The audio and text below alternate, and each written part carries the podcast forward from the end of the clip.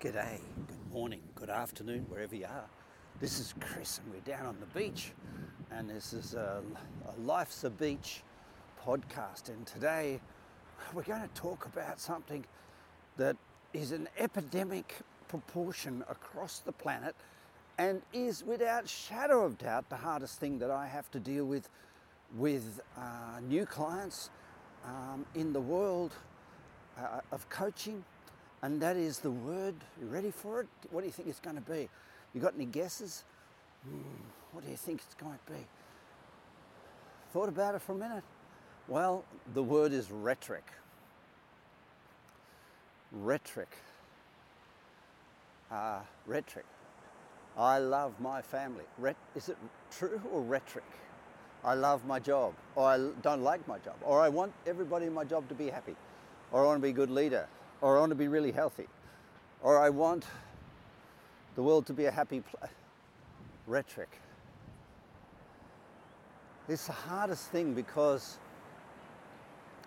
with the advent of social media and the ability to, of people on podcasts like this to speak their story and for everyone to borrow, uh, to borrow quotes and borrow ideals and borrow idealizations from somebody who's sharing their stuff uh, and may or may not be qualified to speak it. it the, the, the, the, the epidemic is going out of control. And this is having a direct effect on mental health. A company says, We want you to be well and then they give you back-to-back meetings from morning till night.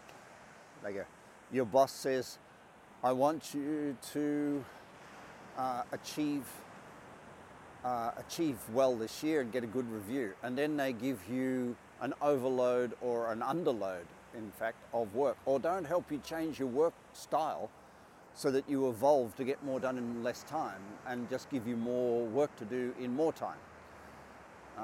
You give yourself the thing, I want to be a good leader, I want to be a good manager, but then you just don't change the way you do things. You know, every time you go through a fruster in life, every single time, the model of how you do things has to change. So when, remember when you were a kid, you got one on one makes two. It was a revolution. It was an, uh, when you were first learning shit and someone said one plus one equals two, you thought that was a revolution. You, you, you suddenly clicked into a groove.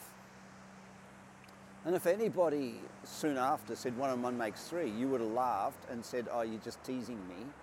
You're just teasing me. You know one and one makes two.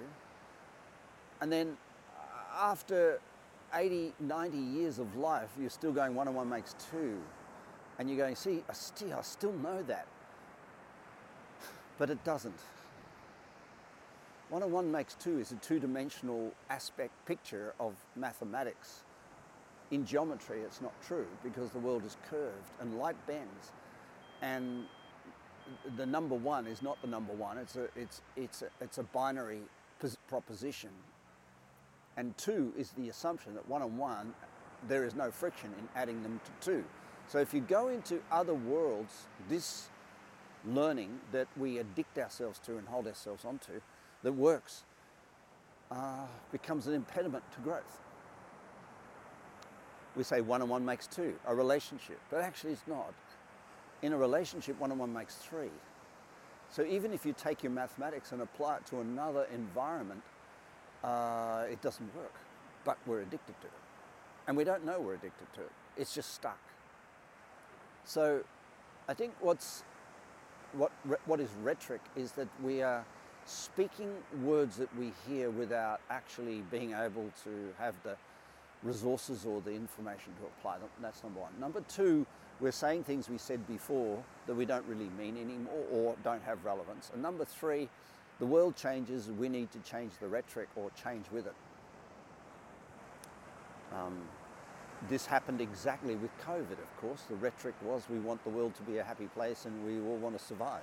But then there's a bunch of people say, well, I don't want to have injections because I don't want, I don't know, something. uh, the world invading my body. And then there's a bunch of people say, well, you know, if you die, you're meant to die. And if you don't die, then the hospitals are all full and the staff is all overworked. And then there's people attacking the staff because the staff aren't doing a good job. And then there's people don't get letters in the mail. Uh, um, and the post is running slow because of something and they get angry, but it's really uh, millions and billions and billions of posts going everywhere because of COVID and borders shut and the poor old post people are trying to get their shit together and it's really hard. And we get rhetoric, we want the world to be a happy place and we want people to be at peace, but we don't even generate that in our own heart. Rhetoric. Rhetoric is really hard because it, it's, uh, it's, sort of, it's sort of confronting, isn't it? When you have rhetoric, you say, I, I want everybody at my office to be productive.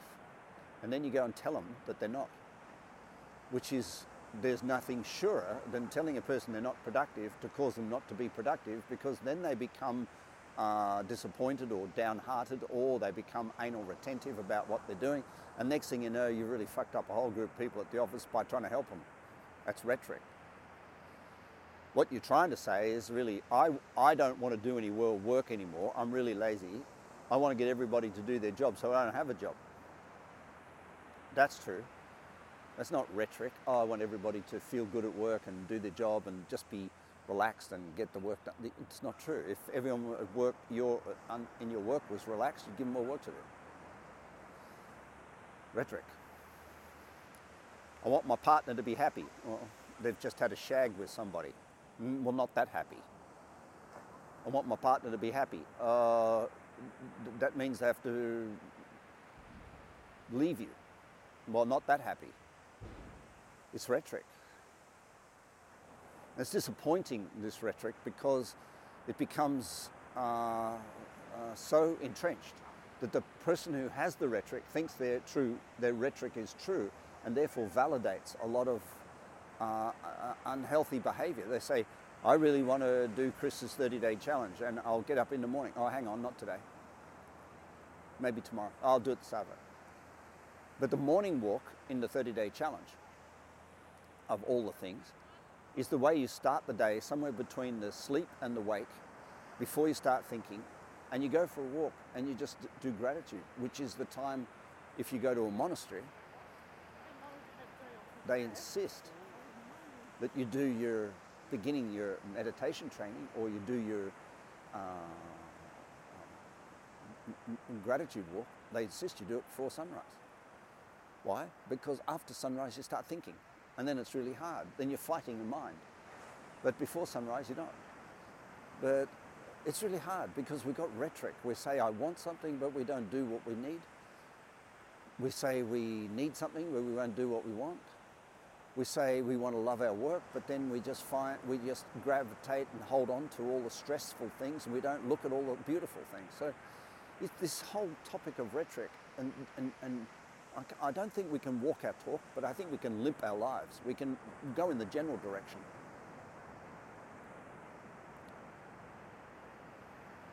Rhetoric.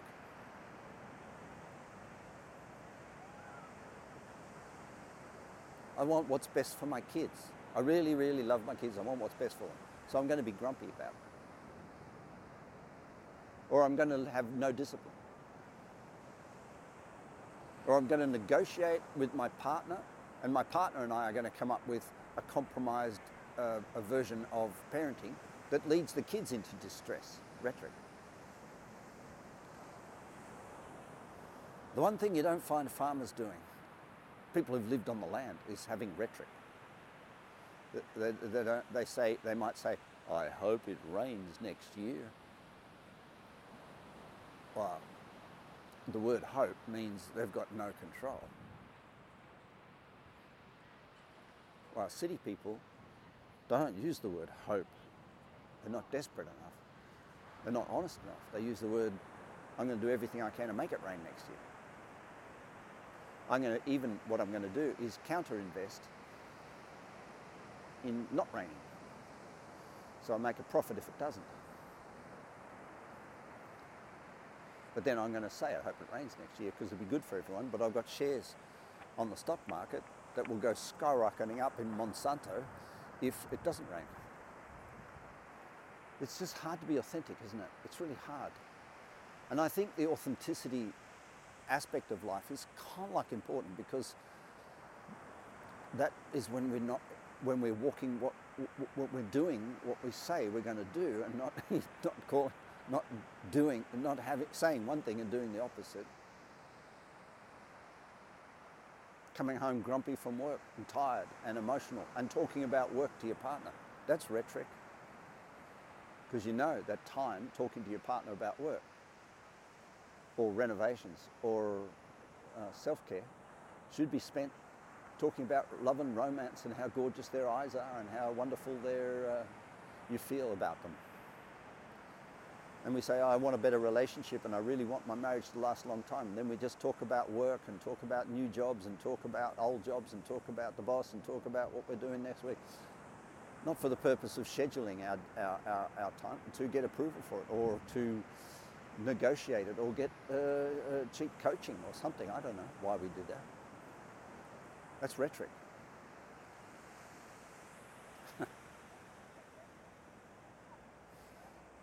yeah. I took a lady to Nepal once who I knew she had a mental thing going on. She had a little bit of, I don't know, she's out there. She flew in I had physically met her. It was in the days where you could meet people physically uh, uh, uh, during a program, and she was at the program. She said, oh, "I want to come to." Nepal. I said, yeah, fine, come." That was me with rhetoric. She turns up. She was, when I met her, probably 30 kilo overweight. And online, because uh, she lived in a different country, I had uh, uh, given her a training program and a weight management program because 30 kilo overweight on a Himalayan trek is, is a disaster. And I said to her, you need to lose some weight, you need to do some training, you need to get fit. And she said, yes, yes, yes, yes, yes, yes, yes, yes, yes, yes. Rhetoric. She turned up, she was 40 kilo overweight. She arrived at the, at the, at the airport up in the Himalayas. And people were watching her get off the aeroplane. She nearly slipped stepping off the short uh, steps coming down off the aeroplane. I met her there and I knew what had gone wrong. I, I, I'd done rhetoric. I said, you're welcome no matter what the problem. Uh, but this wasn't the truth. There was a certain base. So what I had to do was take her for a walk around the village where the airport is down the hill a little bit out of altitude, uh, uh 200 meters down uh, in altitude loss, which is about 5k, around this little village at the bottom of the river and walk her back up to the village, to the airport. And I took the whole group. And by the time we got back to the airport, she was, uh, she was wounded forever. She was gone. That was it. There was not going to be another day's walking for her. And yet this walk was just a tenth of the first day. We had to walk that walk on the first day. So we all sat down and I said, well, look, we're going to stay here tonight instead of move on, which we usually did, and everyone agreed. And so in order to negotiate the rhetoric of this whole situation and, and really be authentic, we had to sit down and have an experience. Experience is one of the greatest humbling things we can have, isn't it? Because experience cuts through rhetoric. It's real. I try in, in, as a coach to give people the benefit of experience through mine so they don't have to pay the price of experience, which is horrifically expensive, like this lady. Anyway, so what I said to her as we sat there and I said, look, uh, you can't come on the trek. There's no way. You're going to die. So I've in the village here where the airport is, I've hired uh, a, a, person. And what we're going to do for you is we're going to give you a, a, a community trek. So each day we're going to come with us for the first night because it's all downhill. We're going to stay somewhere which is easy and get the group on the way.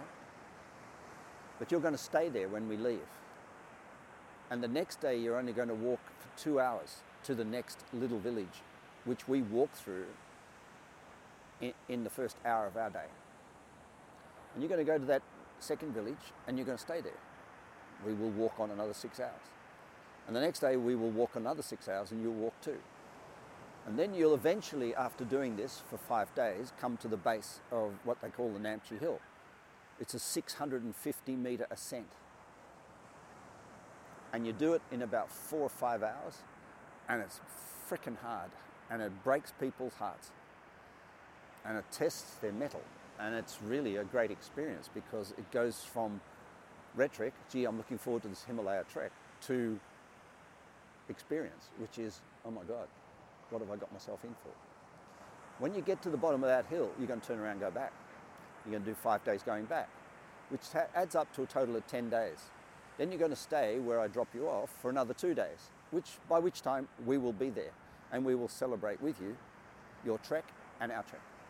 And each village, I'm going to make sure that the people who are carrying your pack and guiding you and looking after you, each village you're going to meet the ladies, the women, the mums, and you're going to have a chance to interact with Sherpa people in their real world.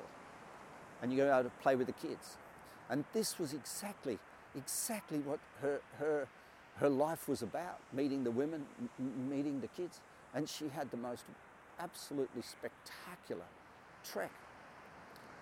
We then, at the, at the end, after day 12, we had to walk back up to the airport. And she nearly died doing it.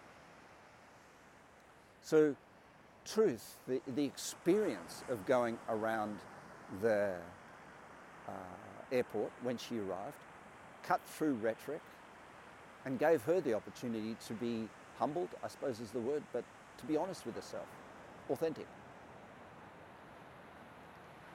And the question we all have, of course, is how do we be authentic without the experience? Because uh, if it takes all of us to fly into the Himalayas and not be able to walk around and to realize we can't walk around.